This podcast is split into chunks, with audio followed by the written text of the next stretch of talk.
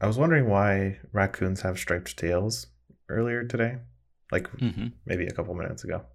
So I just Googled it, like I do with every random question I have. I want to know the answer to.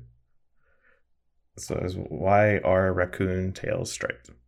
But when I typed why are raccoon, the first thing that pops up is so cute. why are raccoons so cute? Oh, why are raccoons so cute? I see. That's fair. When I when I type it in, it fills in why are raccoons out during the day. I don't know. Like, why do people go out at night? The first first result is it's perfectly normal for raccoons to be active throughout the day. Those are my animal facts for today.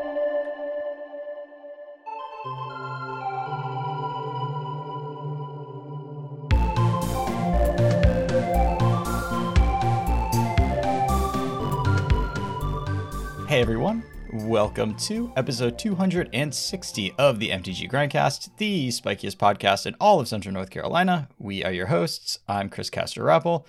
With me is Lee McLeod. Hey Lee, Hi, Chris. how are you? I'm doing just dandy. It's a lovely, well, gloomy Tuesday afternoon. Oh yeah, I haven't. Well, actually, I was just outside. I didn't even realize it was gloomy. It's gloomy where I am. I mean, we're Okay. almost an hour away from each other, so That's true. It's not bad here. it, it the sun may not have even set over there. How's your uh, apartment renovation situation? You want to Well, update update the podcasting audience about that? Yeah, I know what my flooring is going to be, uh, but it's a real struggle to actually get the person here Mm, due to their unreliable schedule. sure. Uh, I was actually working on that earlier today, but I did not get very far. so I'm basically in the last steps of having a floor, and then everything should be fine. But really hoping that gets done ASAP. Someday you'll be Yep. able to walk on your floor in your apartment. Yeah, instead of just like on the slab foundation or whatever, that'd be Mhm. great. We kicked off last week our new segment, which is each week keeping up with the mostly the Pioneer challenges because those are the tournaments that actually happen. Although if I see anything particularly spicy from an RCQ or whatever, I'll make sure to reference it. But we are tracking the Pioneer challenges at least each weekend and just kind of like watching the Pioneer metagame develop. Uh, gonna just check all of the deck lists and really just copy the format of the Dominaria's Judgment podcast, but just do it for Pioneer instead of Modern because the regional championship is Pioneer, the Pro Tour is Pioneer, and we want to be good at it. We want to help people get ready for it. A lot of people we know are queued for the regional championship, and so I bet a lot of y'all are queued for it. And uh, I think this is the most useful thing to be focusing on for the you know relevant future and uh, i think this episode we're pretty much just going to talk about pioneer and try to like really get a handle on it. We did a short version of the segment last week but because it was our set review we didn't want to spend too much time on it. But i think now we can really dig our teeth in and just kind of figure out what's going on and where we want to go from here. Yeah, and I, I think these challenges kind of only scrape the beginnings of what I've seen. I know that I just saw a list on Twitter, um, you know, uh, right before we recorded this, that was a five color leyline binding, bring to light Sultai pile Ooh, with like okay. four Urtais and stuff like that. Uh, it was quite a wild deck list. And the person who's been working on it and apparently is doing well in leagues, but just hasn't like done anything in the challenges yet. So I'm interested to see what people do with God, that deck list was also horrendous to me because it had four Savai Triome in your Sultai deck, which is whew. But you know, yeah, but you get you have to have the opposite triome if you're gonna cast your leyline binding. And with no fetch lands, you really are like relying on going like triome, triome, one mana leyline binding in order to do that. yeah, I get it. I get it. Don't get me wrong. It's just whew. Man, who even owns four Savai Triomes? Yeah, that's tough. That's tough. I I don't know. I, I'm gonna have to take a look at that list, but uh, for now, at least let's dig into the challenges, and then you know we can get to whatever is spice after that. Okay, I can save it. Mostly we're just looking at like an evolution of Pioneer after the Dominaria United set release. Mm-hmm. So kind of how everyone's adapting to mostly Liliana with the Veil. Not a lot of new cards are showing up in these challenges beyond that. No, a, a few here and there, and we'll certainly point them out. Also, some like kind of surprising absences of new cards where you would expect at least a couple of copies that we will also point out and kind of, you know, shrug our shoulders and go, huh, when it doesn't make very much sense. But just to give like a quick recap. So I'm I'm kind of keeping track of the results each week. I got a little table here in the show notes that I am updating every week just to sort of see trends as best as possible. And I mean, the main one that sticks out is that Rakdos midrange has keeps being good and doesn't stop being good. Its worst week or its worst challenge so far has been one copy in the top 8 and four copies in the top 32 and that's better than most decks best week, even better than most of the top decks best weeks. So uh this deck is real. This deck is I mean, obviously it's real. It's been real the whole time, but it continues to be real and with Liliana as an inclusion is the best deck in the format, like pretty unquestionably. Yeah, and it's I'm I'm not a black red apologist by any means. Like it's been a top deck for a very long time, Pioneer, but kind of mocked Mhm. as why is this deck doing so well? It's full of all three drops, all four drops, or whatever.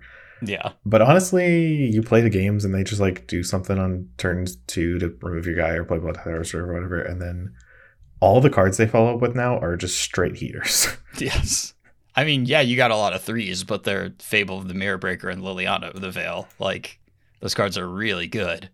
yeah, even Bonecrusher Giant as of the card that they play on both turn two and 3 Mhm. is still good. Yeah, if you get if you get something with that stomp and then the four three is relevant, like that's fantastic. That card's really strong.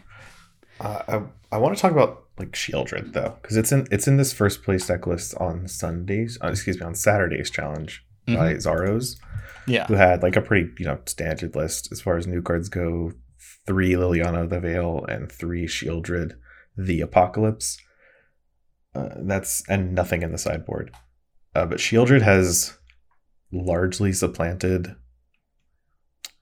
Kalitas. That's the vampire, yeah. Largely supplanted Kalitas as like the four drop stabilizing card of choice because Sheoldred is so big. it's huge. Yes. Yeah, I think that the the choice between the two is basically like you play Sheoldred. If you are specifically worried about mono green and want to tilt your deck as heavily towards beating mono green as you possibly can, then you play some number of Kalitases in some of the Sheoldred slots. That's really the only reason. Like we don't see really any Kalitases on Saturday, but then on, on Saturday, Mono Green kind of crushed it and had three in the top eight and eight in the top 32. Had a very, very good Saturday. And then on Sunday, uh, Mono Green got bodied pretty hard. None in the top eight, only one in the top 32.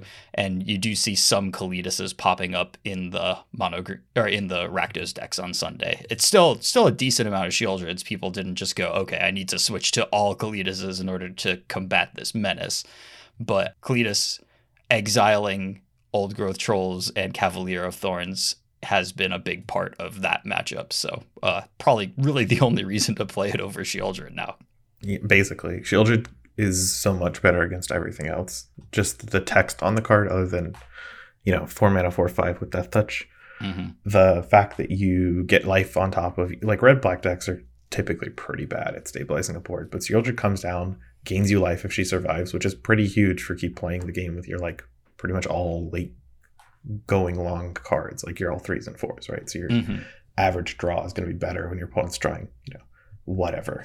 Yeah And if they're playing Treasure Cruise, it's really hard to do that when Sheoldred's in play. Because you can't just afford to sh- take six.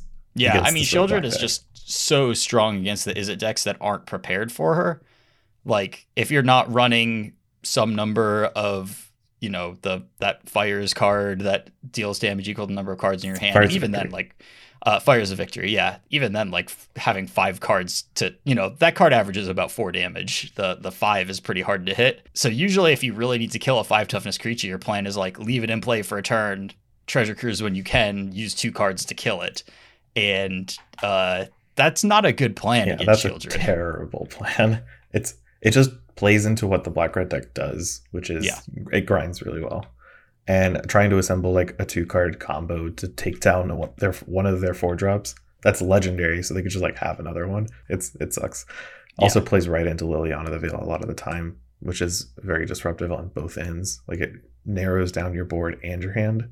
hmm Oof. So trying to Yeah. tag team up anything is not a, a winning proposition. Yeah, I mean, sort of the way that the black red deck is built makes me, if you're going to play an Izzet deck, I like the look a lot more of the, like, Izzet Pyromancer deck from the Saturday challenge this week. And so that is That's fifth place. fifth place. Dejik. Deject, yes. So no Phoenixes. The threat suite is four Ledger Shredder, four Young Pyromancer, and four Crackling Drake. Young Pyromancer, very good against Liliana. Crackling Drake, just good against the Rakdos decks generally. And this deck is even running three Fable of the Mirror Breaker, which I love. I mean, it's just a good card that you get to do when you're not trying to bring back Phoenixes. And it's also a way of like they have to kill it or it threatens to just give a crackling drake haste and kill them. Mhm. so there's like a lot of stuff going on in this deck that i think makes it line up better against the things that the rakdos deck is doing. Still the density of good cards in the rakdos deck is is tough to deal with when you're you know they're they're specifically targeting your treasure cruises with things like sheoldred and their graveyard hate. And so that's tough to get around but taking the phoenixes out of the deck is probably a good start Uh, this deck also does not play Balmor. Uh, and I know we're not really talking about what isn't in a deck, but I have seen more and more people uh, pushing their, you know, trying out the new cards with in their Pioneer decks and playing leagues with them.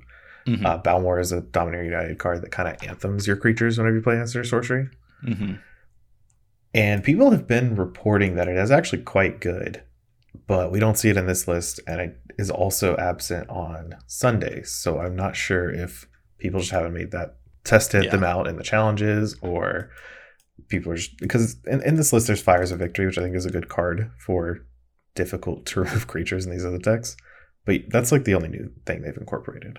Yeah. I, I totally believe that it's a good card. I think that it's like of the stuff you can play, like the worst against Fatal Push, which is a little That's bit fair. rough. Yeah, that is fair. So that may be kind of what's going on there. When it's not getting Fatal Pushed, I think it's kind of like it could be very, very good. And I'm sure that it's actively fantastic against stuff like Mono Green and anyone that's not just killing it for one mana at instant speed, basically. Yeah. Do you want to talk about Nykthos Ramp? Because they got second and sixth in this particular challenge on Saturday. Yeah. Helpfully named Nykthos Ramp now on Goldfish instead of, you know, Yeah, five that was- color ramp, Bant Ramp, just whatever. but this is of course mono green that did very well on saturday got absolutely crushed on sunday but we're kind of talking about saturday right now several actually three copies in the top eight i believe on saturday so second place is a teferi who slows the sunset version sixth place is also a teferi version and then eighth place is a 1-1 Nicol Bolas teferi who slows the sunset split. None of them have fatal push. There's like you know a copy of portable hole a copy of glass casket in the you know nobody's really worried specifically about heroic anymore. So i don't think the vraska version of mono green makes a lot of sense right now. The biggest thing that vraska was doing was like vraska could allow you to mise a win against red white in game one, and then you'd have like three fatal pushes in your post board games, and you could have a, a decent shot at actually getting them because killing one thing would be enough. Uh, you can't play heroic in this Rakdos metagame. Yeah, it's Black just Red not. is way too popular. Rolling up with heroic when your opponent's also rolling up with a bunch of fatal pushes in their main deck is just asking for defeat. And this Yeah. the Rakdos deck is a huge portion of the the Pioneer metagame right now. yeah, you you just can't show up to this tournament without feeling like you have a shot at winning in each of your Rakdos matches. And It- you you roll it up to your tournament, rub, rubbing your hands around it. God, I hope I don't play against the most popular deck in this format. Yes. I mean, it's a it's almost a quarter of the top 32 on Sunday. Like it's it's in the it's in the whole metagame and it's in the winners metagame and you have to know how to play against it. And red white just doesn't have a plan. So uh, that deck's off the table. So what that means is that mono green doesn't need to worry about that deck anymore. You can build your deck to try to be as resilient to interaction and try to like combo faster, which is what Teferi Slows the Sunset does, is just make you a more linear combo deck. Which you can I play more is, Kiors, which is the best card in the deck. Yeah, yeah. You just have more untap effects. Uh, yeah, it's just more straightforward. Like I'm I'm doing the dex thing. And also Teferi does have the ability to draw cards, you know, one time or so, and then that can help against the deck that is heavy disruption, which is the Rakdos deck. Hmm. You also get some random life gain thrown in there just in case the red deck is pressuring you a little too early. Mm-hmm. Just Teferi does that too, if you can get him in play. Yeah, and and that is one thing. You know, heroic has more has disappeared, but the aggro deck that has kind of been showing up in the most numbers is mono red.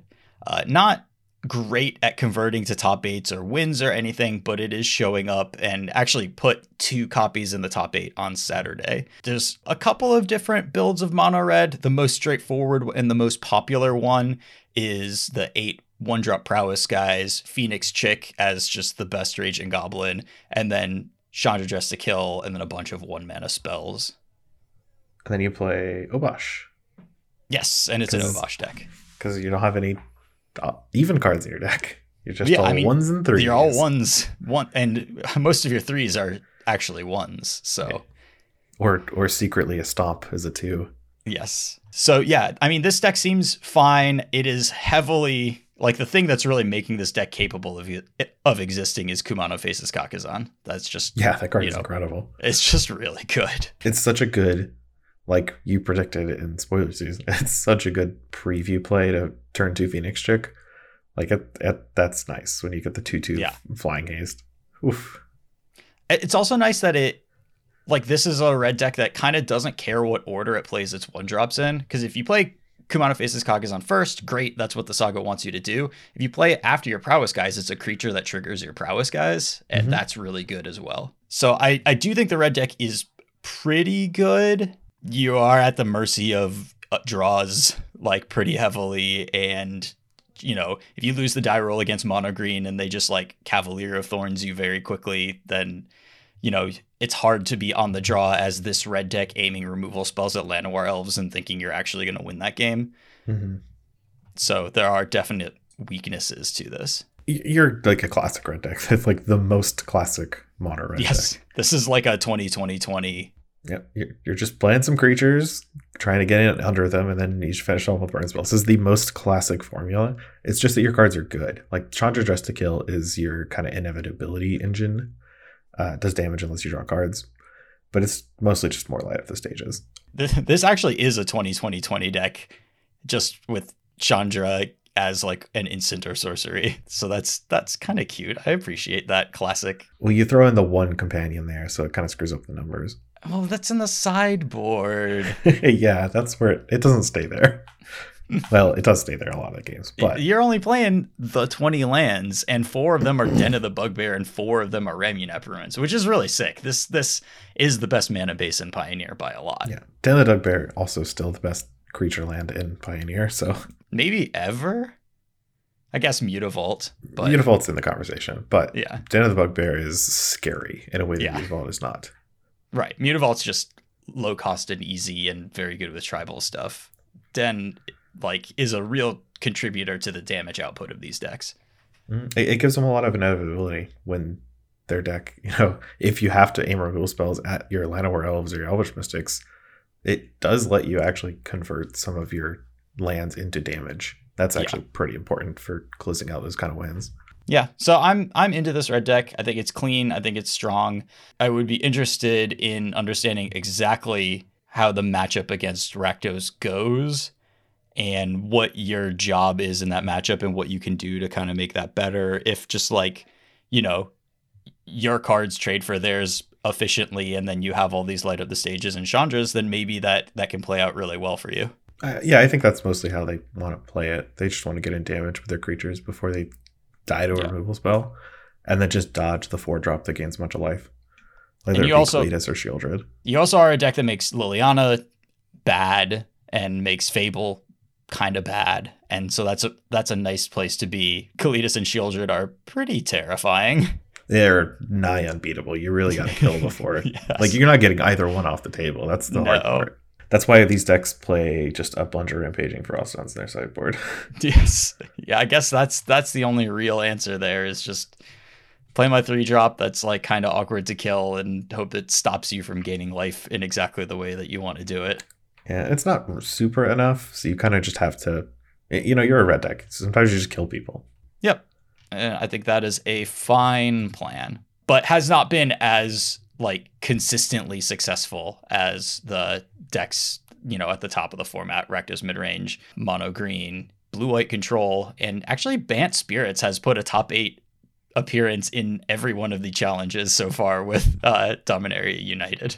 Yeah, but but not a huge uh, repeat. Like it, there's not a huge number of these in the top eight. It's just like one. You've got Yeah. one per challenge. Yes, there's exactly one in each of the top eights, and then maybe one more somewhere in the top 32, and that's as as deep as it goes. Which either means that you know somebody's just getting lucky each time, or there aren't very many of these lists, and it's performing better than you know more people should be playing it because it is actually pretty good. I will also say, after looking at the challenges, it's the exact same player every single time. So Oh, is it?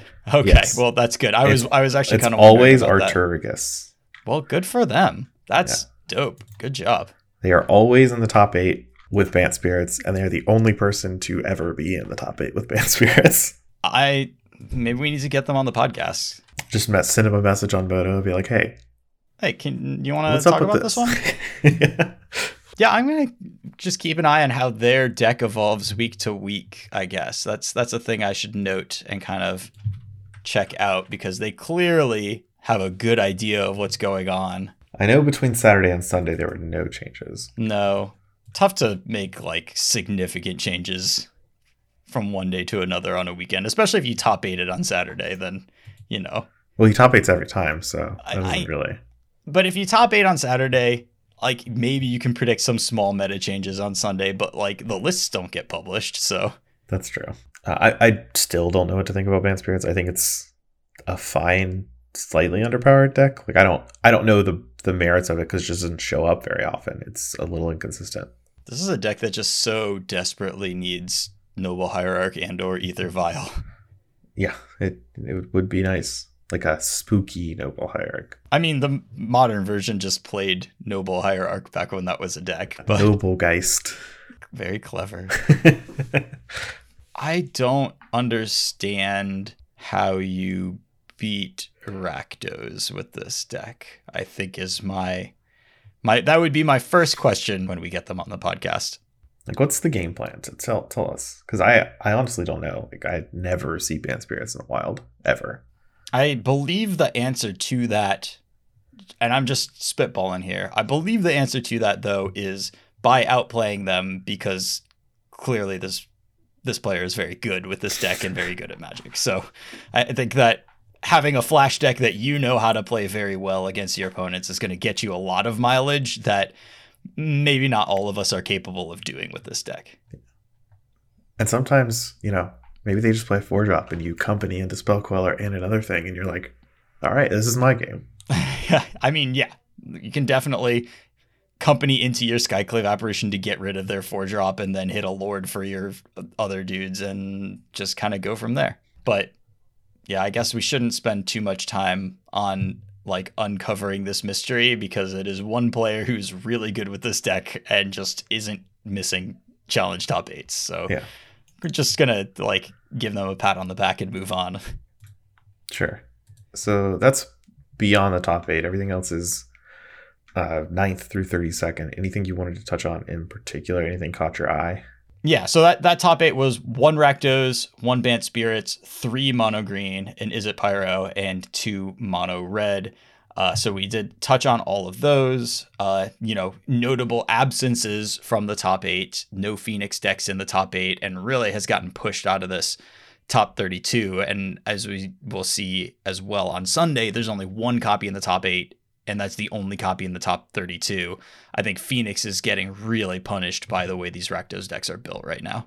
Yeah, I, I think so too. And I kind of expected this mm-hmm. with the way that the Rakdos decks, Rakdos decks would be trending up with Liliana's release. Yeah. I really thought more people would go towards the prowess version or the ledger shreddery version. Yeah, anything that's not relying on phoenixes and casting a bunch of spells. It's just and you know, that was one of the ways that you know, Jund could beat Phoenix in modern was through Liliana of the Veil. If you like Thoughtseize them and then Fatal push their thing in the ice, and then you play a Liliana, and then you just keep ticking it up, it becomes really difficult to get traction.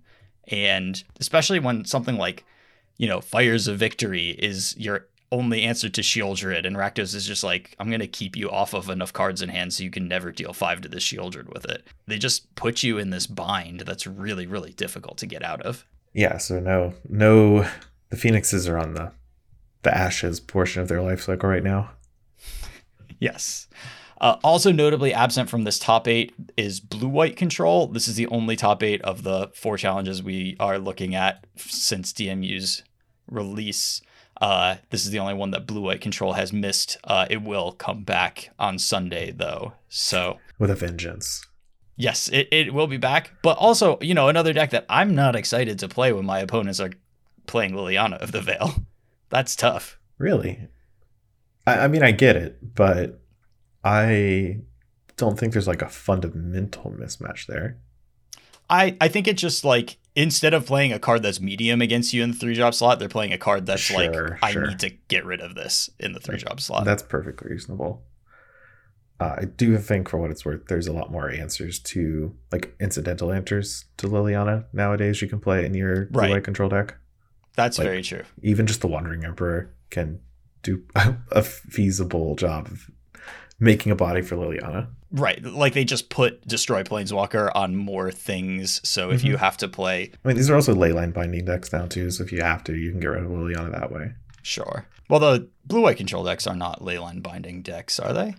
Uh, the one in 10th place by Below is playing one, uh, as well as. Oh.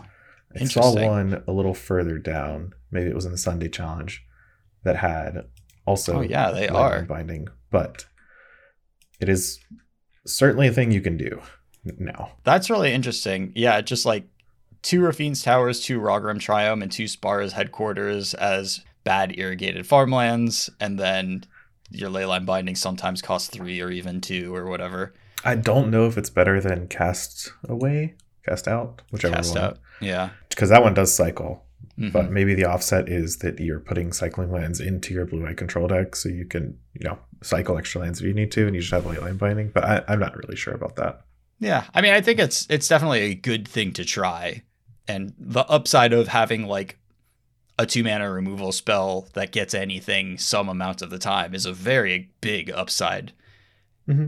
I think three mana is more accurate. Yeah, if you have any Triome in play, it's a three mana spell which is for a flash ring is pretty good yeah. in this Pioneer format. When it is four mana, it is a little bit clunky, but that's not worse than cast out. It's just that you can't cycle it. So. Right? Yeah. The, my what I was saying was like if you if it's mostly for a four mana card, right? These decks cast aren't out is just cast better. out. Yeah. yeah. So.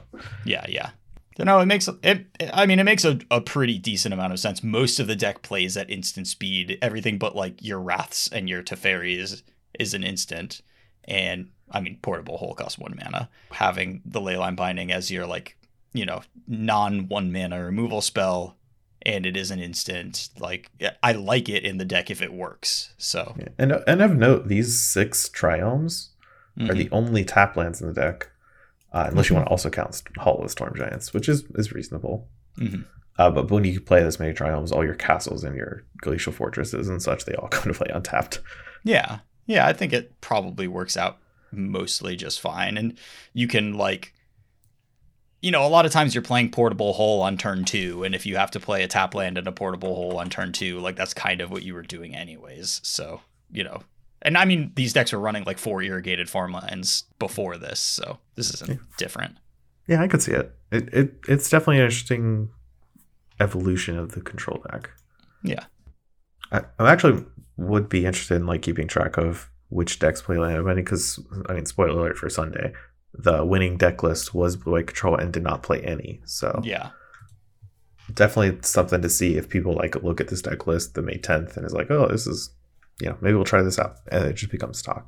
Sure. Yeah, I mean, other notable things from Saturday uh, no mono white humans in the tournament at all, it looks like. I believe that it, that deck is horrendous against Rakdos. It's just It's, tough, it's the yeah. heroic effect thing too. Like, you, Yeah. why would you play heroic? Why would you play mono white? Rakdos is everywhere. Yeah, Fatal Push plus other removal spells, particularly Bonecrusher Giant, is just a big stopper. And then Sheoldred is very similar to Kalitas and just ending the game. There is so th- there are a couple of different builds of Jund Sacrifice.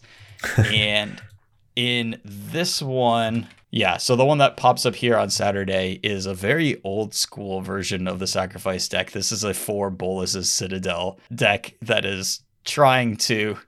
I'm unconvinced that the addition of. Oh, this doesn't even have the new card in it. in the Saturday one. The Sunday one has Phyrexian Vivisector in it, which is a grizzly bear that scries whenever one of your things dies. This this one on Saturday hasn't even added that to it, and this is just the the super old school like Catacomb Sifter Bolas's Citadel deck. Unconvinced that that's that's what you want to be doing. Yeah, I don't. This is literally a deck list from like last year. There's Yeah. not a single card in it past Strixhaven. That I, I don't not too much to say about like like this. I mean, you can still do high roll off pulse citadel stuff. It's just not on the power level that you need to be anymore. Yeah. I mean, if you want to just not engage in like playing a game of Magic the Gathering against Rakdos, then I guess this is a way to do it, but I don't think it's a very reliable way of doing it. Definitely would be remiss not to point out the existence of an Elves deck here. This is a Leaf Crown Visionary and just a bunch of creatures that say elf on them and for collected companies. Not nothing too exciting, but there's like a lot of good two mana elves in the format now, and you can put them together and also probably pretty bad against Fatal Push. Yeah, I'm pushing back against this one. I've I love elves. People have posted basically this deck list. Th- There's Mhm. not that many elves in Pioneer. It's basically this deck list. Yeah. Uh, on Twitter, being like, I finally trophied with some some elves leagues and blah blah blah blah blah. And I've seen it a couple times. And this four three record and 20th place in the challenge is like exactly That's The what deck exact spot. do. Yeah. I expect to see elves in. Yep. Like you can do powerful things, and you've got some recursive elements and stuff with uh, Realmwalker and the new Lord. But But if you're putting Circle of Dreams Druid in your deck, you're not fooling anybody. yeah, your cards are just not that good. like they're not at the level they need to be in order to consistently compete with the other decks in Pioneer. Yeah. Like I, as much as it pains me to admit, I I would really like to play elves. Like if I could play Elvish Archdruid in Pioneer with Realmwalker, maybe we could talk. You know, but that card's not legal. It's like one core set too early. Yes. And yeah, Circle of Dreams Druid, just a worse Elvish Archdruid that doesn't pump your team is not not it does it's not doing it. No, no. It's also a one toughness creature, so it can get Spikefield hazarded. Like, come on. Yeah, I don't love it. Also, three copies of Enigmatic Incarnation in this top 32. They all are Yorion decks, which I think is kind of interesting. When I was fooling around with this card a bunch in standard because it was kind of kind of the only thing that I wanted to do when it was standard legal, even though that it quickly became not the biggest thing around, which is a dangerous place to be for an enigmatic incarnation deck. Like, yeah, you want Yorion in your deck because a lot of your cards are good with Yorion, but also you want to draw enigmatic incarnation at all times, at all moments. And so a 60 card deck is much better at doing that than an 80 card deck. So kind of interesting that the consensus so early on is so clearly towards, yeah, it's a Yorion deck. Uh, I think the difference is nowadays there's a lot more to do, like putting permanents on the battlefield that draws you or puts your opponent behind. Like Mhm. nowadays, you have Spirited Companion, an Aether Channeler, and like Fable the Mirror Breaker. These are all cards that are really good that either dig you to a card or offset your opponent or both sometimes. Mhm. which I think lessens that a little bit. Even though you know Yorion is still in the main decks of these decks as well as a companion card. I think it's better in the main deck than it Oh, yeah, as certainly. a companion. Like the turns where you like sacrifice your fires of invention to get Yorion and then blink four permanents are like really good. yeah, and also the there's a huge scope of differences between these two deck lists in what 14th and 15th place. Mhm. Uh, there, there's about 16, you know, 15 creatures in each deck, and they're all one ups. it's just, and they're they're different. They're different. I know. And I mean, that's, I like, so th- I think that's a big impetus behind the their Yorion decks. Is just there's so many cards you can put in this deck that cutting it down to 60 cards is nigh on impossible. Claudio's list in 15th place just doesn't have Moonblessed Cleric, where this is the one that searches for an enchantment and puts that on the top of your library. Like that's a fundamental point of disagreement whether or not you should be running Moonblessed Cleric. And and you know, once this deck is established, like that question has to be answered whether or not you run it. So you know, these these decks are diverging. One of these decks is wrong and one of these decks is right, basically. I do like commune with spirits and i feel like the deck should probably be playing more that card just seems like incredible to me Commune with Spirits is the ancient strings for enchantments or lands, right? yes not not for spirits Yeah, I bel yeah, of course not. I believe if you are a Commune with Spirits enthusiast, I don't think you should play some Moonblessed Cleric. Does that make sense? yes It sounds counterproductive, but and yet the version playing any copies of commune with spirits is the version playing Moonblessed Cleric so who knows who knows what's going on yeah the the like creature suite is fundamentally different in some you know some of these i think at least one of these doesn't have a titan of industry in its seven slot and is just like a well, they both have Titan of Industry, but one of them has eight Well, and the other doesn't. i think the third one does not have Yeah. titan of industry it just the has third one does not have Titan of Agent of. Treachery and is that the only seven? No, it has that. Uh, it has Dragonlord Atarka as its other seven. Ah, yes, of course. There's That's just- the beauty of these uh, enigmatic incarnation decks. You just kind of like it's like making a soup, or you Yeah. just throw whatever you want in. You know, Stir in all of your favorite cards. I think the other thing, the real thing that actually encourages you to be a Yorion deck, besides like I, I don't want to cut any of my babies. Uh, they're all good boys. I, I think one of the things that really gets you into it is number one, Fable of the Mirror Breaker is good in this deck. And so Mhm. you're gonna jump through the hoops to be able to make red mana. That means that, well, I might as well play Fires of Invention if I'm pl- paying the red, if I'm making the red mana. If I'm going to be consistently having red mana on turn three, I might as well play Fires because it's not a sacrifice and it is good with Enigmatic Incarnation. Once you have Fires, Yorion becomes more tempting because it's just better when you get to cast your spells for free and the companion tax doesn't really exist anymore. And then you know, it starts being like, okay, well, this that kind of cascading decision tree ends you up in a Yorion deck. I do like Serra Paragon a lot in one of these decks. Mhm. Uh, it's yeah, that yeah. Again, these decks are all one ofs basically in the creature slate. But Serra Paragon is a really nice value engine, especially when you are consistently sacrificing things. yes, and I wonder. I guess it's really tough to fit Fabled Passage into this mana base. Yeah, but I mean, if you you, to play if you the sacrifice the. Fable of the Mirror Breaker or Mhm. some other three mana enchantment to get Serra Paragon on your next turn, you can just play that one from the graveyard. yeah. Because unlike Lurrus, you can't play three drops with Serra Paragon. one of the other really neat tricks that you can do, which was a, a classic thing that you could do with Lurrus when that was in the main deck of these decks. I think I may have talked about it before. You sacrifice an enchantment at end of turn to get your Lurrus, and then you can cast your flash enchantment from your graveyard that turn. So if you sacrifice your Omen of the Sea to get Lurrus, then you can just cast it during your end step. Uh, and I and you can do that as well with Serra Paragon. Yeah, I think just Omen of the Sea. Because even though Leyline Binding does have Flash, it's ex- too expensive for Serra Paragon to let you cast. Uh, you're not getting a Serra Paragon when you're sacrificing Leyline Binding. So you know, once Well, the Leyline it- Binding, it's just in the graveyard, you know?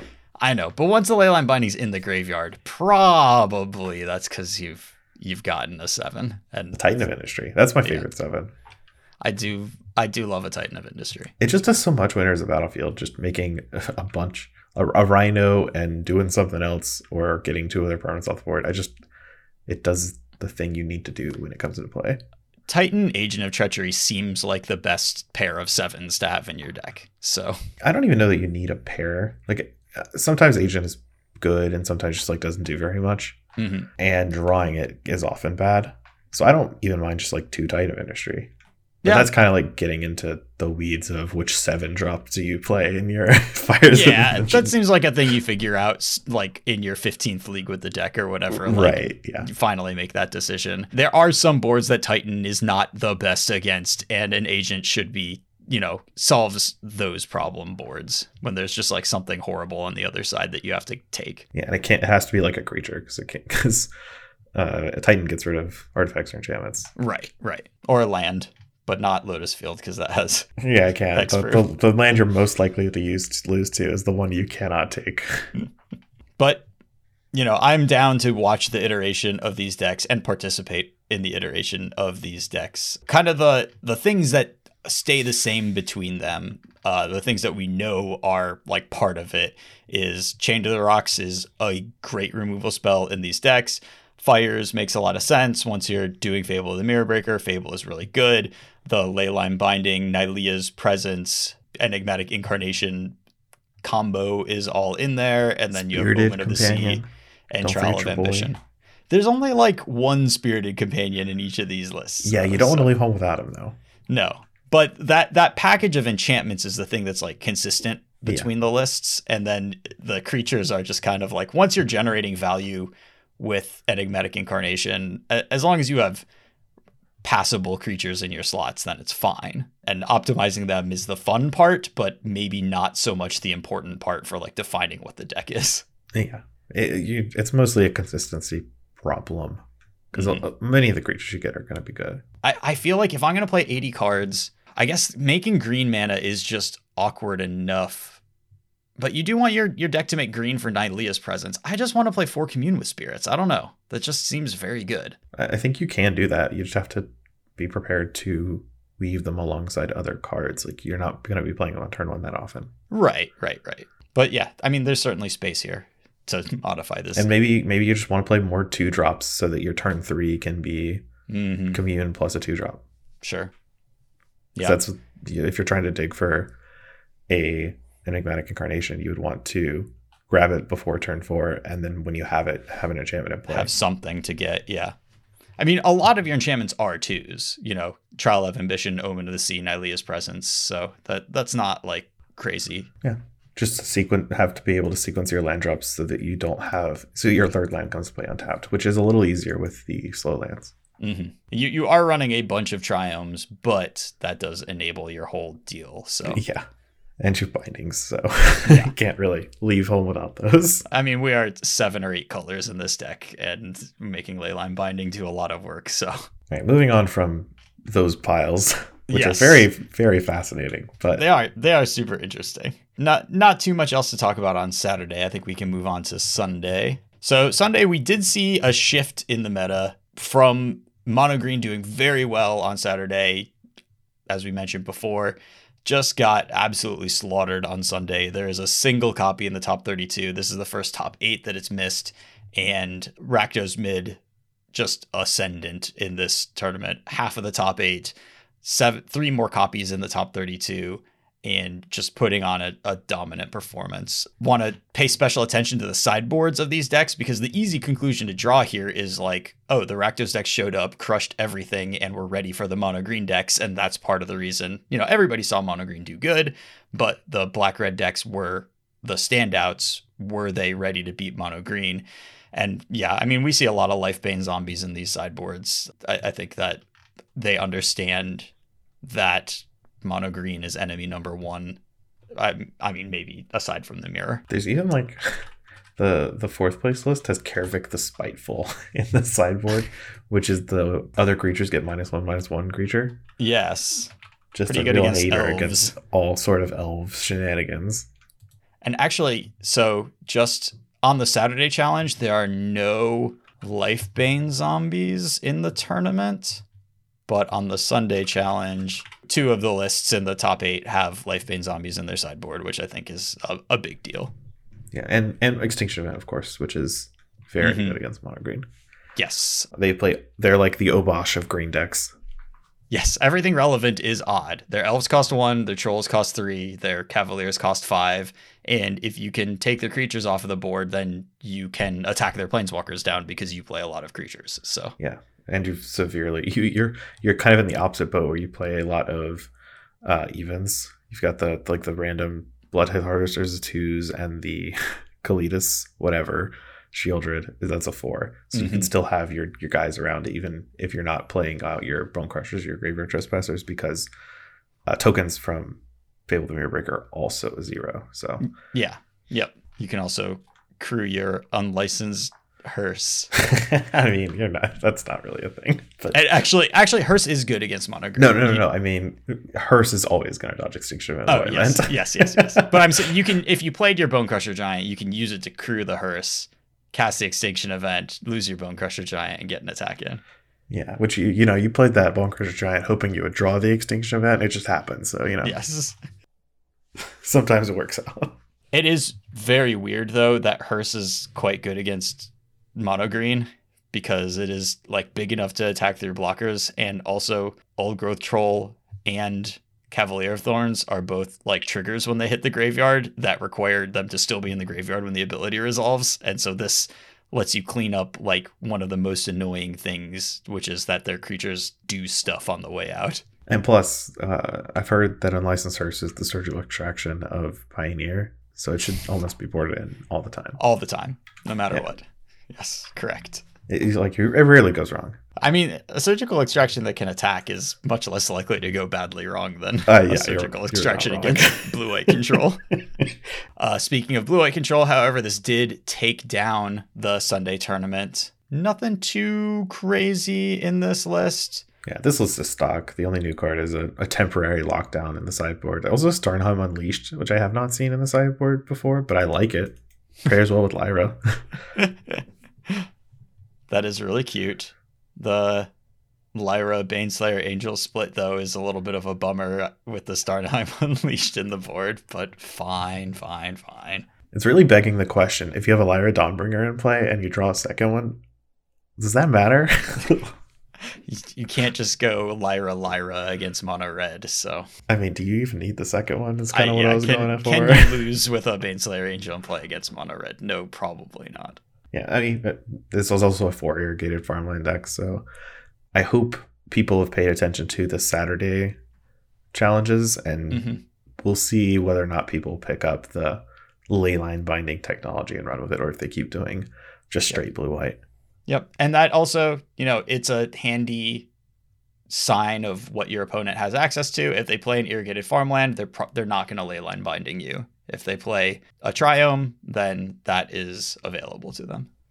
And these decks play foretell cre- foretell cards. Uh, the three of them: saw coming, behold the Multiverse, and Doomskar. hmm But it will most likely be saw coming. Yes. They just play the other two for value, which is something I totally get behind. Yeah, for sure. The four sweeper, one Doomskar, two one farewell, two Supreme Verdict. Very cute. Just you know, keep them on their toes, mix up the punches. Yeah, Doomskar is certainly worse than Supreme Verdict. It just like makes your saw it comings better. Like it, when you foretell a card on turn two, your opponent's like, oh, okay, saw it coming. I've got to play around this, even if it's like a random, you know, Mhm. both of Multiverse or whatever. But Farewell does something different than Supreme Verdict, which it cleans up a lot of boards that you don't want to deal with. Like if they Yes. land a bunch of permanent types you're not really equipped to, to handle. Yeah, I mean it's just game over against any deck that has sacrifice in the name. Yes, that's true. Exile all graveyards. Get out of here.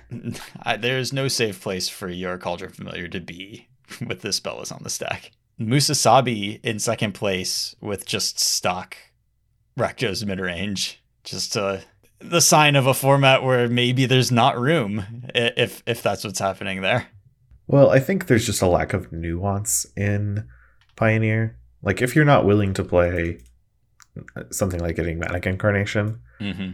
uh, where you're taking a hit on power level most of the time, Yeah. Pioneer does not have the wealth of powerful cards like Modern or Legacy, where you can just be like, all right, I'm going to try something crazy now. and Right. you have powerful cards to back it up. Pioneer is just not that kind of format. there's there's not like these you know not necessarily underplayed cards but cards that just like don't really have a permanent spot, but on a weekend, like they're strong and could show up doing something. The format just doesn't quite have the depth for that. Most of the most powerful cards from Pioneer are either Thoughtseize or printed Eldraine and after. Yeah, so you're you're dipping from a relatively shallow well, and most of the good cards are already in a deck right now. Right. Right. Shout out to the Bant Spirits. Yes, yeah, of getting course. third. Same player. Just want to keep that going. We'll see you next week. I hope so. I hope that that just like stays consistent for the entirety of this segment. Just like we hit the regional championship and they haven't missed the top eight the entire time. Yeah, that would be great.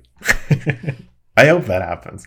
Not allowed to take a week off. You just got to keep grinding these oh. challenges. It's it's your mom's birthday. Too bad. Join the challenge.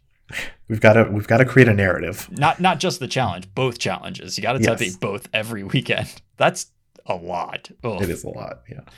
But I mean, I they're they're a month in, you know, or two Four weeks in, four, four yeah. challenges in, yeah. Uh, a little more black red. Nothing too exciting here. Just noting the main deck unlicensed hearse in a lot of these lists. It's just a fine card. Let's see a little little bit of Phoenix fitting in one temporal trespass, one galvanic iteration. Not able to go deep on the combo because it's it's tough to do that in when you play against Thoughtseize like half of your matches. Also note the incredible four lightning axes. Yeah, this is a this is a list that is very aware of the existence of Sheoldred. yeah, we're not messing around. We are gonna try to kill that thing on site every Yep. time. Yep. I mean, this is Nassif, right? Just playing. So I assume No this blue is light control, Bob the dog, Yeah. yeah. yeah. So I assume that the blue white control that one is stock Nassif blue white, and this is also stock Nassif blue white. So Ooh, there's got an Orvar the all form in the sideboard of the Thief's deck. That's crazy. I wonder what that's for. Uh, I this is the that is changeling clone. I believe that is for Liliana of the Veil. Okay, what do you copy there, Liliana? Anything rather than discarding a card, you get a free rampant growth. Like that's Ooh, fine. That's true. I forgot you could copy lands. Yeah. Maybe they have a Sheoldred in play, and you just get the Sheoldred. Oh, That's fine. Yeah. But I think it's for, you know, they cast Liliana. You're like, okay, that's fine. They plus it. You put Orvar in play. You untap. You play Teferi, Hero of Dominaria, and they are dead. yeah. Okay. yeah. The, the top, the rest of the top eight is just Just two Rakdos. two Rakdos decks that are relatively similar, Yep. almost the same. I think it, it makes a lot of sense to put a couple of Orvars in your sideboard if you're blue. yeah, I actually control. like that. I hadn't. I, I didn't really remember what the card did. Sure. So now that it's you know been refreshed to my mind, it's like oh okay yeah okay it's like Yeah. you know blue no Hodge Verox. yeah. That does kind of what you want to do, which is just put you up resources and allow you to cast your card drawing spells and planeswalkers and stuff faster. And that that's what will allow you to be Rakdos mid range. I wonder if it's a little too niche. Like it really only does anything against Liliana because it's a hill giant. Otherwise, Yes. I don't think you're bringing it in against anyone who doesn't have Liliana, but you know, all of these Rakdos decks, their Lilianas are good against you. They have three in the main deck and maybe one in their sideboard. Like, it's half of the meta game. it's half of the winner's meta game. Like, go hard or go home. okay. So the the rest of the top eight's not interesting. So what caught your eye in the remaining of the top thirty two? Because I have a couple things I know I want to talk about. Yeah, why don't you talk about what you are thinking about? Okay, so in eleventh place with Carnage cards, it's a Orzhov Greasefang deck, which is you know normally you say Abzan Greasefang. This one is just straight white black. Relevant differences that they are playing. Uh, Stitcher Supplier because obviously there's no um, Satyr Wayfinder, so it's just Stitcher Supplier doing the heavy lifting along with Raffine's Informant and Guardian of New Benalia, which is that new you can discard a card to make it indestructible Mhm. card from Dominaria United. And you get to play this like control package with the Wandering Emperor and Vanishing Verse. Mhm. And a Duress is in this particular list.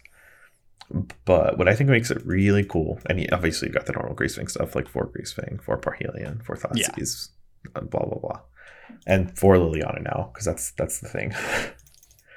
I really like Serra Paragon in this deck. yeah. Uh, one of my a Esika's Chariot was neat for the Abzan versions of the deck, Mhm. but Esika's Chariot kind of lacked depth as like it was it was really easy to handle Mhm. once you're just playing the game. And it's especially a non starter when people are just rolling up with Sheoldred and you're like, crew my 4 4. Right. And like Chariot is good, but it's good. Like it's great when you go like two drop, three drop Chariot or one drop, two drop, three drop Chariot. Like that's when it's like, oh my God. Like I just like, did, like did everything I could to handle your good two and your good three, and now like this is here. But when your cards are like kind of not When you're doing- going Stitcher Supplier into Right. like Satyr Wayfinder, it's like, uh, like Esika's Chariot is good, and I love it with Greasefang. Like that that like flow of of getting it back Cats. with Greasefang is like is, is like great, but it's not contributing to a full on mid range game plan quite in the same way as it does when like all of your cards do things on their own. Yeah, which is why I really like Serra Paragon because Mhm. it facilitates both of your plans while being like a re- really solid creature, four three four flyer for four. Uh, you can get back. It's a Your- three four, but yeah, Mhm. I- What did I say? four three. It doesn't matter. Oh, I'm sorry. uh, uh, I knew it was a three four. It, it gets back. It gets back your Lilianas and Yeah. your like guardian stuff, so you can both keep doing the control stuff if you want to just get back Lilianas and keep pressuring them with your random throwaway creatures. They have to deal with Serra Paragon, or you're just going to keep playing things. Mhm. Uh, and if you they've killed your Greasefang, you can just play a Greasefang out of your graveyard. Yeah. So it just puts way more targets on your cards that actually matter. Whereas a lot of the time when a Esika's Chariot entered the battlefield, if Greasefang was not involved, it was just like, all right, that's kind of medium. I'm really into this deck once they print some two that like does the thing that Raffine's Informant is doing without being Raffine's Informant. That's like that's, reasonable. That's what I want. it's hard to do that kind of. I know. I know, especially in Orzhov. Like, what are we getting that's better than a two drop that loots when it ETBs? Like, that may be the the best that we ever get for that slot. Yeah, and I'm not in love with Guardian Benalia as just a discard outlet, but it is Right. somewhat important to have uh, a little more than just like Liliana. Right. When you don't have Fable or something of that nature, like you, you have to get your count up a little bit more because you you do get Parhelions in your hand. And also a thing that happens is like you play your Greasefang, you put the ability on the stack. Your Greasefang was the only thing that could crew it, so they like let you put the ability on the stack, kill And your they kill. Greasefang, and then your Parhelion ends up back in your hand, like one of the worst places for a Parhelion to be. Yeah, then you need some way to put it back in the graveyard. Yes, and uh, you just have to play some number, and thought seizing yourself and Liliana is not quite enough all on its own. Serra Paragon also does help you a little bit in casting Parhelion because when you discard lands to Liliana, you can replay them with Serra Paragon if you're out of other stuff. Yeah, Because again, Sarah Paragon does tax your graveyard. Like if you keep playing cards, they go away forever, unlike Mhm. Lurrus. yes, So the Field of Ruins, even without discarding lands to Liliana, Field of Ruin is a, a land you can get back to, you know, a ramp yourself essentially into Yeah. part casting Parhelion normally. Yeah, that's true. That that is pretty cool, and that's something that you can only really do in a two color version of the deck. Mhm, right. Yeah, I I think there's definitely something here. The Greasefang decks are getting closer and closer to something that I'm interested in in doing. I mean, Liliana is just such a big contributor to like I get to cast actual Magic the Gathering cards on most of the turns of this game, and then also have a Greasefang combo in my deck. Yeah, I will say that the Abzan Greasefang decks I've seen with Liliana Veil, they always play for Liliana for some reason, and it just it just seems horrible in that specific shell. I think it's just because it's like the only playable card that is a discard outlet. Like, I I get it, but it it doesn't seem to mesh with the rest of the deck because you're not really putting pressure on any real axis. Yeah. I mean, I think that's like mostly true, but also like it says discard a card on it and it's not embarrassing to cast. And mm, Yeah. it's like the only cards in what are the cards in Pioneer that do that? It's Fable. Liliana, Fable, Ledger Shredder, and like two of those are just in the wrong colors. So Yeah, I get it. I, I would be more interested in exploring this white black version, like more Serra Paragon than mm-hmm. the Abzan version, just because I don't know if there's that much you can do with the Abzan version right now that hasn't been explored somewhat. And the white black one seems yeah, definitely unpolished, but there's something there. there's space there for sure. Uh, let's see. The other deck I wanted to talk about was something that just annoyed me. Um, In 21st place, there's a goblins deck. It's just mono red goblins. Um, five and two. Sunday challenge was a little harder than the, or had more people than the Saturday challenge. And this deck list is just wild to me. it it has the most random numbers of the most random goblins. The three battle cry goblins just sends me. It's that's the uh, AFR two mana two two that is a when you attack with six power of Mhm. stuff, you make a one one goblin with attacking. And what's weird to this about this deck list to me is that you've got Hobgoblin Bandit Lord and Rundvelt Horde Master. Those are both Goblin Lords. One's two mana, one th- one's three mana. And the Horde Master specifically, but you know, any Lord in general, wants you to create bodies. But this deck does not play any copies of Goblin Rabble Master or Legion War Boss if you don't want the like Goblins must attack text. Instead, opting for like two squee as as that's it. and like a bunch of one drops is how you get. Yeah. Also, it's got Foundry Street Denizen in it, and is not playing like any. You know, it's really low on like Rabble Master and Goblin to- Instigator? Yeah, no Goblin Instigator. No, no Goblin Instigator seems like pretty criminal to me in this deck. Yeah, it's so good with your eight lords and the fact that one of your lords draws cards when your goblins die. Also, pile drivers, Goblin pile driver seems like the, the numbers in this deck is wild. Like we've mentioned like ten different goblins so far because Yes, there's like you know, there's four, a lot of four, two, two, yeah. three, two, and it's just there's two mirror, Fable mirror breakers in here because that makes a goblin.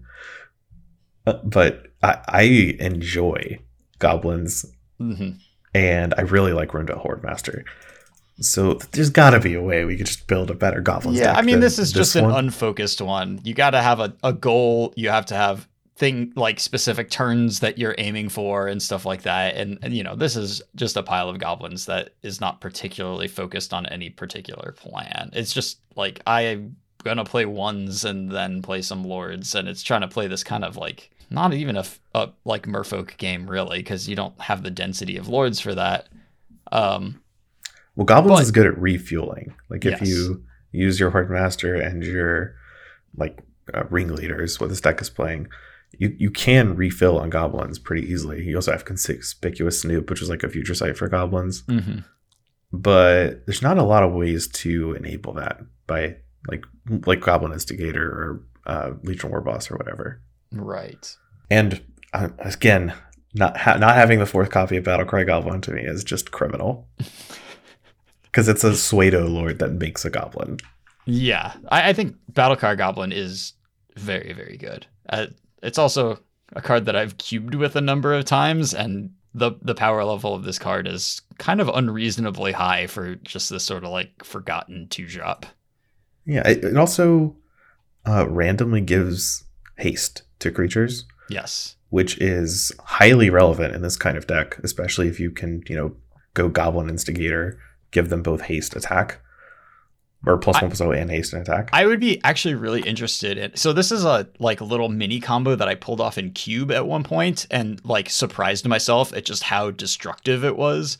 Where I flipped a Fable of the Mirror Breaker and had a Battle Cry Goblin in play, and just activated the Battle Cry Goblin to give Oh, my to get a reflection. yeah. So I gave my Reflection haste, and then I copied my Battle Cry Goblin, and then I was able to just attack with all of my random bodies, including the like Goblin token from Fable beforehand. Made multiple tokens, and then pumped like a bunch of things with two more activations.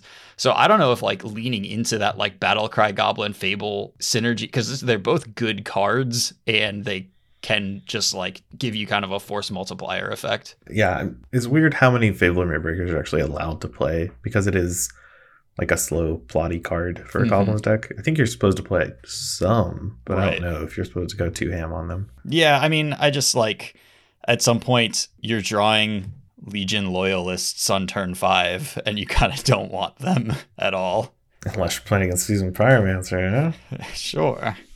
Or real Young Pyromancer. I Young always get my Pyromancers confused now.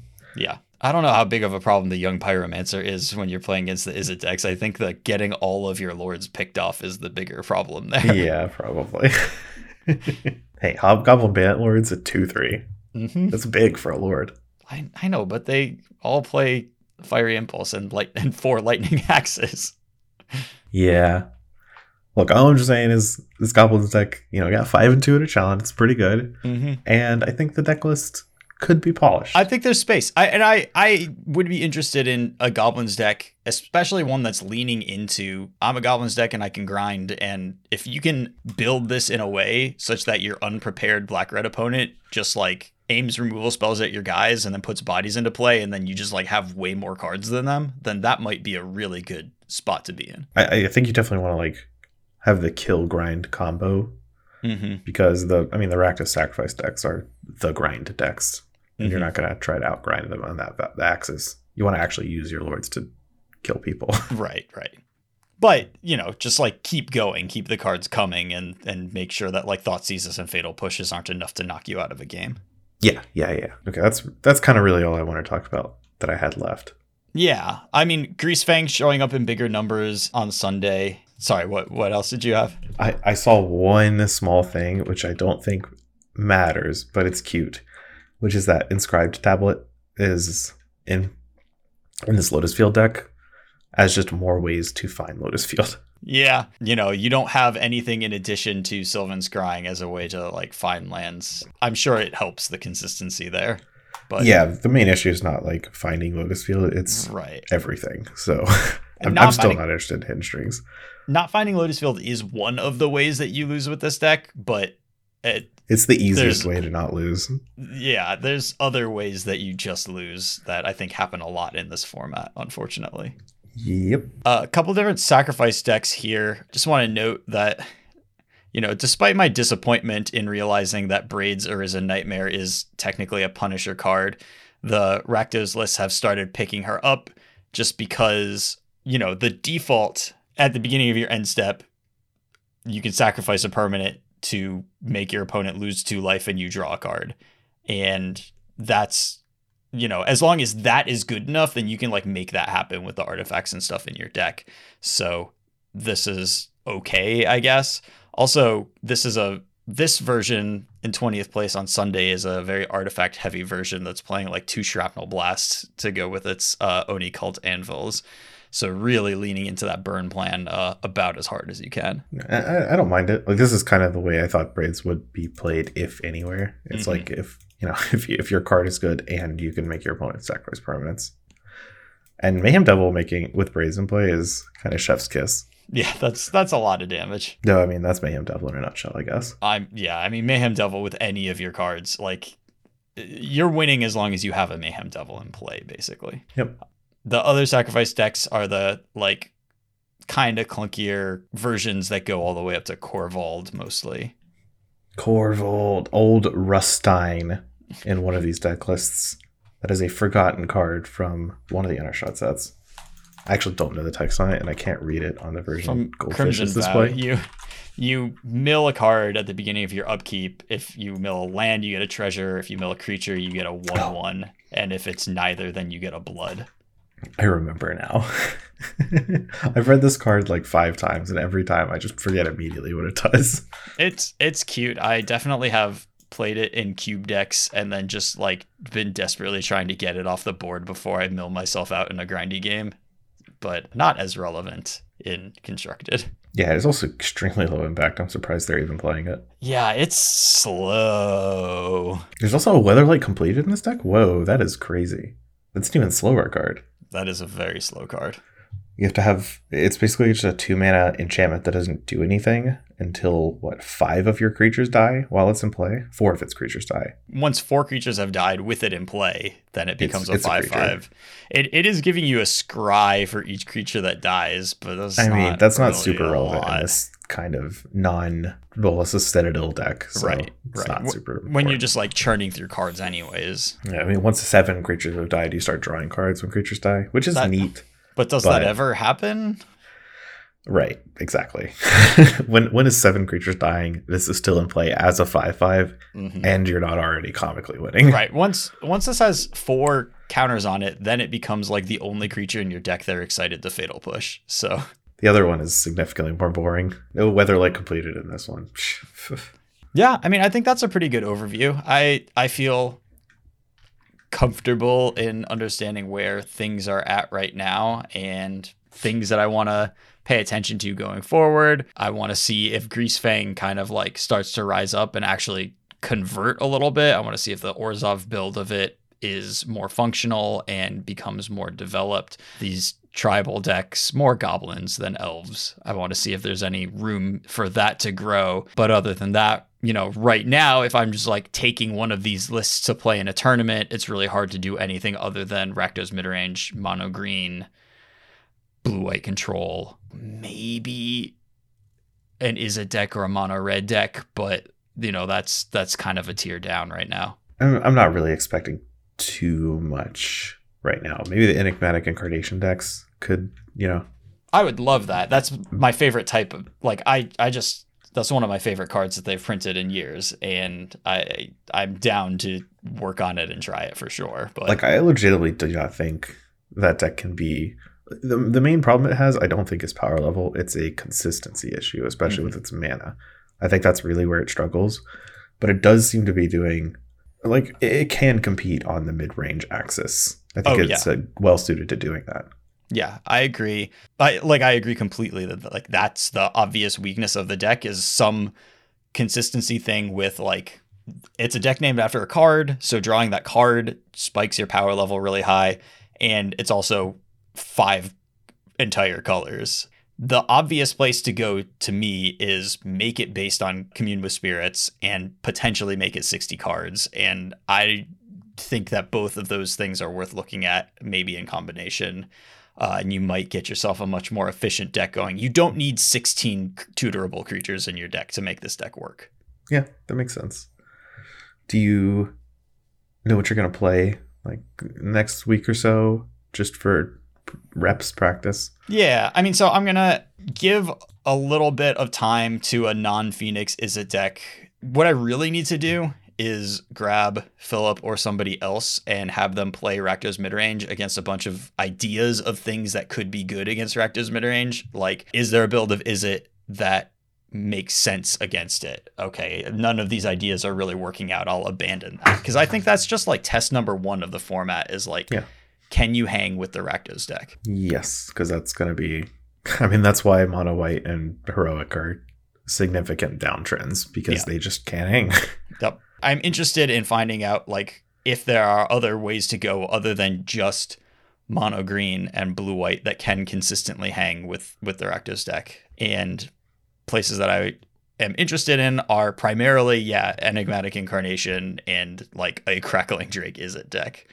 But I don't know how much of that is because I like those four mana spells and how much of that is because I think that the, like I truly believe that there's angles here that will work. So I, I will say from my perspective, I don't particularly like either of those mm-hmm. uh, cards, so I'm not biased for them. Sure. And I don't think the Izzet deck is going to be well suited. Mm-hmm. Like no matter what form it takes, I don't really think it has the power level chops to compete right now. I think Sheoldred is just such a big problem that Yes. Yeah, I do too. And the enigmatic incarnation decks, while weird, strike me as a place where you can find some sort of ground. Yeah and uh, that is where I am leaning as well. But also just going to spend some time getting in some matches with the good decks. Like I obviously need to play Rakdos midrange and play more mono green and just be comfortable with them. Yeah, of course. Cool. Any other thoughts? Hmm, no, I I'm good. All right. Just, I I, I want to see. I really want to see where this blue eye control with or without triomes and enigmatic incarnation. Those are the two most interesting things to me today. So I hope sure. those go somewhere. Yeah. Oh, I did also want to note the mono blue spirits deck still showed up a little bit and isn't playing any copies of combat research, which is just curiosity. I lose to that deck when they play a one drop and then they put a curious obsession on it and then I just die and I I just feel like you know maybe two more copies of a curiosity effect like is just gonna make the deck better, especially because of the existence of Geistlight Snare. So your best draws just include an enchantment. It is weird to me that they're not running any, and maybe I'm just not understanding something about how the deck works. So it doesn't. It's not weird to me because I think curiosity, like uh, what's it called, F- field research, combat research, combat research. It's it only goes plus one plus one if it's a legendary creature, right? Yeah, if it's it's- like word one or something. It doesn't give a pump. So, yeah, so it's, straight up curiosity, which I think is just not good. It's just not good because one of the big things Curious Obsession does is when you put it on a one one, you basically doubled your clock for no investment while doing your draw engine. Sure. And a lot of the games I lose against mono lose because I'm like a turn or two too short because they've tempoed me too much. Mhm. Whereas if I lived two more turns, they would be dead. They could have no chance. Yeah. So that haste damage is pretty important on that. Yeah, and I mean, I, I definitely have have seen that too. That that extra like one haste damage is strong. It's not just one haste damage, just one haste damage forever. Like the rest of the, the games, Yeah. they don't have to keep developing. That's Right. it gives them so much flexibility to just jam counter spells and stuff like that. hmm Yeah, that's fair. And I mean, they they are not like super dedicated, like counter all of your spell. You know, they counter like one important spell while continuing to put power on the board. So it's not quite like got to keep this flow of cards Yeah. going so that I The- can counter everything. So And also, I I don't think that deck's really worth touching on super much. It's no, I don't care about very low powered. yeah.